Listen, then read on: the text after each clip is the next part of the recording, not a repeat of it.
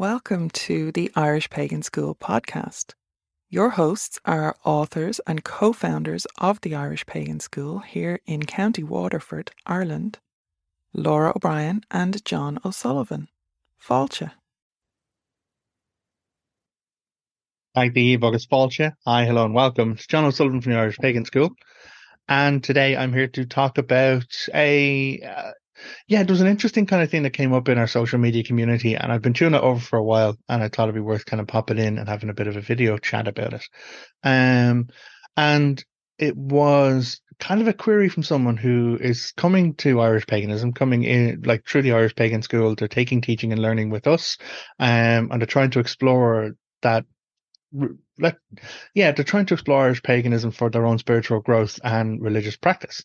And the the quandary really came up with they were looking for some tenets or guidance or like points of morality um that are kind of dictated by Irish paganism for them to understand and to connect with what is right and what is wrong um, so it's it's a very fascinating question. There's nothing wrong with kind of asking those kind of questions. In fact, you know me at this point, I I love a good question. I love uh, any kind of question that is considered and creates kind of conversation, creates dialogue, because that's when people begin to share perspectives.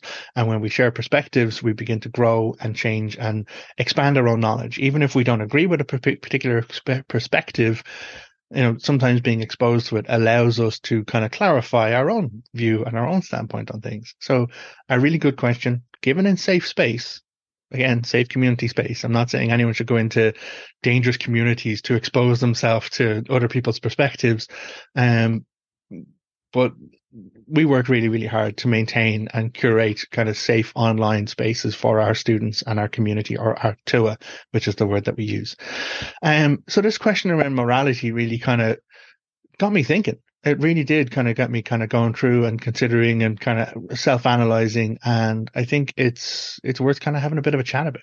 So the, the first thing really to consider is when we're talking about Irish paganism, we're talking about paganism and paganism paganism is a religion, absolutely. Uh, but paganism, when you refer to some to pagan, you're not talking about one specific religious dogma or religious practice. You're talking about an umbrella term of multiple different kind of spiritual paths or religious practices that all share kind of fundamental themes. Um, and that's how they can be considered like for like and, you know, under the umbrella term pagan. And what all of these kind of religious practices or spiritual paths have in common is um, a belief in polytheism, a belief in uh, like multiple gods, um, a belief in earth-based spirituality, like you know, connect that we are part of the biological organism that is the earth on which we live, and that there is an energetic symbiotic connection that happens and exists between us and the planet and all of the ecology around us. Um, a belief in introspection and meditation, the fact that you know we are more than just physical meat puppets that there is something inside of us that we we do need to explore and to kind of consider and then also a belief in um, manifestations of energy, be it like magical practices or spiritual kind of workings in some way, shape, or form. That is uh, the kind of fourth cornerstone or foundation stone that, stone that you find in all of these spiritual paths, which makes them considered pagan. Um, so when it comes to Irish paganism, Irish paganism is something that we are, we're not reconstructing that's one thing I want to be clear on. We're not like a reconstructionist school. We're not like, you know, saying, okay, we need to like forget about this or break this. To, like, you know, what we are here at the Irish Pagan School is teaching people the information that we have and then how myself and Laura and other native practitioners in our island have adopted that and how we use that to define our own path of paganism.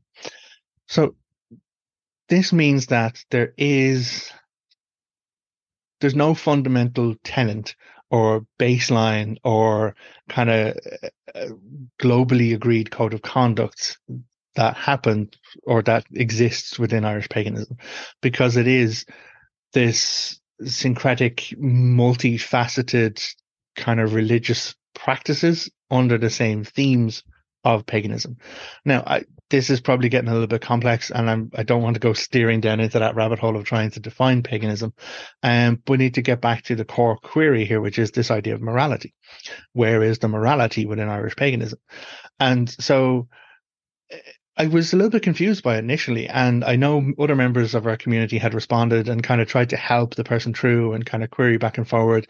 Um, but it, it, it was a really, really good discussion. It was a really kind of good and open kind of awareness to try and niche down and say, what is it that we're looking at here? What is it that is is being meant by morality? What is it that's being meant by you know behaviors, and what is it that it is actually being looked for out of Irish spirituality? Because it allowed me to kind of go and consider that for myself. Like you know, do I do I find those things within my own spiritual practice, and where do I find those things within my own spiritual practice? So, um, the first thing really is that, you know, we have to be cautious of applying the tenets or the expectations of other religious practices around the world into paganism or into Irish paganism in, in our particular. I'm going to try and speak for Irish paganism now because that's our niche. that that's what we do here, not other people's paganism. Um, so I want to respect where the wheelhouse is. So essentially, it becomes difficult when you have kind of the main five, the, the main five religions, the big, the big five, um, which is, oh gosh, let me get it right. I think I can remember three now. Um, there's Christianity, Buddhism, Hinduism, and Islam, and Nope, I can't remember the fifth. Um, but these are the the main religions, the main religions that exist on our planet, and the main kind of spiritual pathways and religious practices that define predominantly a lot of people on our on our world. Um, and a lot of those, in many of those, there are tenets of behavior. Like, you know, there's, again, I don't know a lot about the other one, so I will speak about my past from Christianity. We had those 10 commandments you know, that lad Moses kind of rocking off up onto Mount Sinai and like having himself a conversation with a burning bush and then being like, listen, lads, we're off, we're off the, we're off, we're off kilter here. Like we need to come back. We have to have some rules. We have to have some rules and structure to organize our society. Um, and so that's what these 10 commandments were. This, thou shalt not kill, thou shalt not covet thy neighbor's pet cat or whatever it actually was. Um, honor thy mother and father. So all of that kind of structure um, became these kind of moral touch points. They defined what were understood to be morality from then on, or for people who follow that Christian faith. But that's not morality. that is a set of agreed upon rules to define and create society. And so this is where things began to get very, very fascinating for me because what we're looking at in that instance is where Moses, this prophet of a religion, brings in these tenets, these rules, which are then decided to define behavior, and that behavior is then deemed to be morality. But what the behavior, the intent of the behavior wasn't to create morality, it was to create society. In that you need to not be killing people if you don't, if you, if you kill everybody, then there's no society. You need to not steal from people because if you steal from people, you undermine trust in those relationships and therefore you don't have society. You know, and all of those rules are about creating society, creating a collective, a group, and that then somewhere along the line blurred into this idea of this is what is morally right and morally wrong. In that, you know, well, you don't kill people because it's morally wrong okay, it, it's societally wrong, but is it morally wrong? If it's morally wrong, why is there still death sentences in places around the world? You know, why are people still put to death? If it's so fundamentally against what it is to be human, then why have we been bashing each other's brains out since we stood upright and used bones for tools? So, like, there is we need to kind of begin to analyze exactly how and what we're talking about here when we're looking at this idea or this concept of morality, because that's where things can get very gray, very shaded, and very dangerous, if we're being honest, because one person's opinion of morality or perspective of something if it differs from another person's and they're so impassioned and so emotionally invested in their particular view, then straight away you've got an antagonistic circumstance with another individual. Now, uh, again, I'm not in favor of death penalty. I'm not. I I think you know far too many of us die as a species already from illness, from age, from like stuff that we could be fucking fixing, deprivation, poverty, like famine, all of the. If we got off our collective asses, decided that we were more unified as a species than different as a species, there'd be a lot less of us fucking dying. Hot take, my opinion. You can feel I'm passionate about it. But when it comes to those conversations or those dialogues, if I'm very emotionally invested in that circumstance and I meet someone who is emotionally invested in its opposite or its antithesis, then straight away we have antagonism. We have like such a difference of opinion that we, we may never be able to come to a middle ground. But that's where this idea of common human decency, common underlying moral behaviors is what's supposed to bridge the gap between those perspectives and allow us to at least respect each other as bipedal complex organisms on this planet. Um, so when we look at Irish paganism and try and seek morality, we really need to be looking at like, you know, what do you mean by morality? Are you actually looking for tenets towards building society or are you looking for the lessons that came from community or society which then dictates behavior.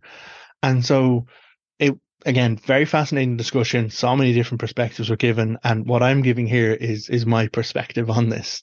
And I think there is no basic tenets of, you know, here's the moral top 10, top, the pops, top hits, you know, commandments of the Dagda. Like, I, who knows? Maybe, maybe he'll tell me one day. Maybe like the Dagda will like voice out from the cauldron and he'll like, Jon, here's the, the, the commandments of the dag Dagda. Go tell everyone about it. Until I hear something like that from him, I, I won't be saying anything like that at all. Actually, no, if I do ever hear something like that from him, I will check myself. I will investigate it. I will re- research properly. I'll go back to him and ask him about it before I tell anyone about it at all. Um, because it's about, you know, understanding the relationships that we have between us and our gods, and then that we have between us and each other. That is what really comes is the baseline here when we're talking about Irish paganism. We're talking about this core concept of right relationship. And I don't mean right as in right and wrong. I mean right as in correct, as in balanced, as in equal, as in, you know, supportive, as in righteous in some ways. And this is where we get the further loop. Like, you know, if morality is supposed to define what is right and what is wrong, then things can become very stilted when there are cases or instances where it doesn't really fit that particular book and you end up getting people bound by, well, this is what that specifically says in all of its detail. And so if it's not X degrees, then it's not right. You know, if you didn't show you're working for the maths, it's not right. You know, but that doesn't mean it's wrong. So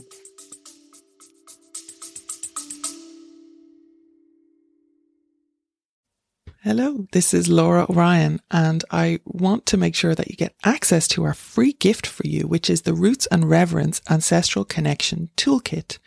So this is a five day guided exploration, which will be delivered to you free over email series and it's as enlightening as it is grounding. It's designed for anyone who feels a kinship with Irish paganism, whether you carry Ireland in your blood, your heart, or the soul memories of lifetime past. There is no cost, only the promise of authentic connection to Ireland, as ever from us. So go to irishpagan.school forward slash roots, that's R O O T S, to get your ancestral connection toolkit. And again, it's all free, delivered free over five days. There's resources, there's exercises, there's connection, there's all sorts of cool stuff. So I hope you enjoy that. It is our free gift to you for being a valued podcast member. So back to the episode.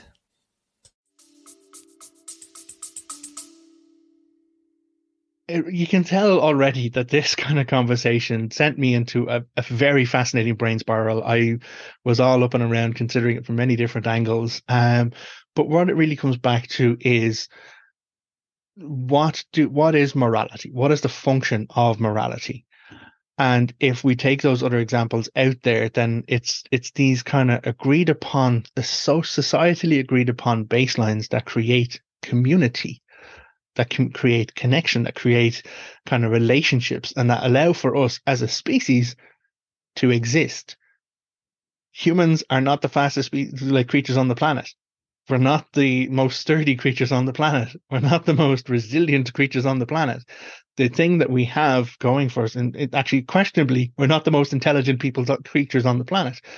Um, what we have going for us and what has always helped us and defined us and how we evolved down to where we are now is we're a collective. We're a community. We're a tribal species. No human would exist on its own. We exist as part of a collective. We exist as part of community. And so when we have more than two people together, you know, the communication broadens and it has to kind of change to fit the collective as opposed to the individual. And that's where things need to kind of niche down to core values. If I'm sitting in a, a room with you, just one on one, and we're having a conversation, we can deep dive into the esoteric. We can go all the way up into the high end physics, metaphysics. We can talk about quantum dynamics. We can talk about nerdetry. We can go all down into what we can go deep into whatever conversation we're, what we're having because the only requirement for understanding is you and me. But if we add in a third person to the conversation, then whatever is being said by any one individual needs to be understood by two people, not just by one person. And so you have this exponentially expanding complexity and drive towards simplicity, depending on the number of people involved in the conversation. If you consider it like, you know, you, you go out for a coffee with one person, you will invariably get into like good deep conversations. Someone else comes in and arrives, oh yeah, I'll sit with you for a coffee. Straight away the energy changes, the conversation changes. You have to take a moment like, oh, as I was explaining earlier, to bring them in, to bring them up to speed, to bring them to that position. But then as you add more and more people in, suddenly you have to lower the the level of language almost and the the the main themes. You have to kind of squish it down to like a core theme or a core like topic or a core kind of value so that there could be collective understanding. And that's what we get to. That's what we mean when we get to these points of societally based behavioral triggers and communication understanding circumstances. So I feel like I'm losing the run of myself and I'm probably talking around this a little bit much. But when it comes to Irish paganism, there is no predefined moral code. It just doesn't happen. What you will find is, though, as you build your relationship with your deities, with yourself, and with other members of your community, the right and wrong behaviors will become readily apparent. You know, so with any community or collective, if it is damaging or harmful to the community or the collective, then it's wrong. So again, this right and wrong, once you begin getting down into absolutes like right and wrong, things get very, very complex and very kind of restricted because there's always room for gray, there's always room for nuance, and there's, well, actually, sorry, unless there's harm. I'm going to take our communities as an example. This is probably the best analogy I can build it to. All of the Irish pagan school groups, any kind of social media space hosted by us, is a closed group we don't have any open groups. We have a closed group. Every time you want to enter into any of our social media spaces, you need to answer a number of queries and like questions to access the group. And then you also need to agree to a number of rules, rules of conduct and behavior within the group. So those then allow us to define what we find, what we believe and what we expect as right or appropriate behaviors within the group. Now, is that there for my benefit? Is it there for Laura's benefit? No. It's there for the community benefit. it's there defined to make the community a safe space where people can come in and they can feel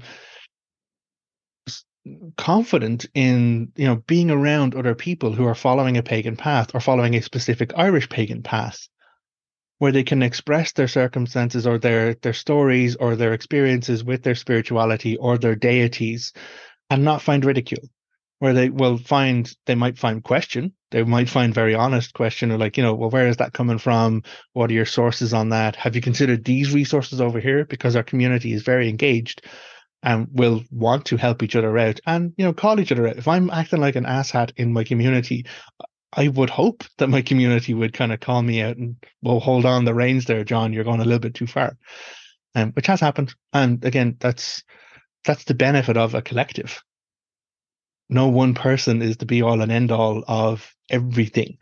It is a gathering and a community of individuals that then define what is best for the community and the individuals within said community. And so I think that is that more than anything really is what leads to this idea of right or correct behaviors within a collective. And that is really the way to find your behavioral guidance or your behavioral instructions within Irish paganism. Not as some separate, you know, here's the top of the pops of moral behaviors as defined by Irish paganism. I could do that for you if you wanted to. In fact, if you would like that, actually, no, I'm probably being a little bit facetious. Um, although now my brain is saying, like, you know, actually, what are the the kind of if if the Dagda was to do Ten Commandments, what would those Ten Commandments be? Um, I may actually write a blog post about that.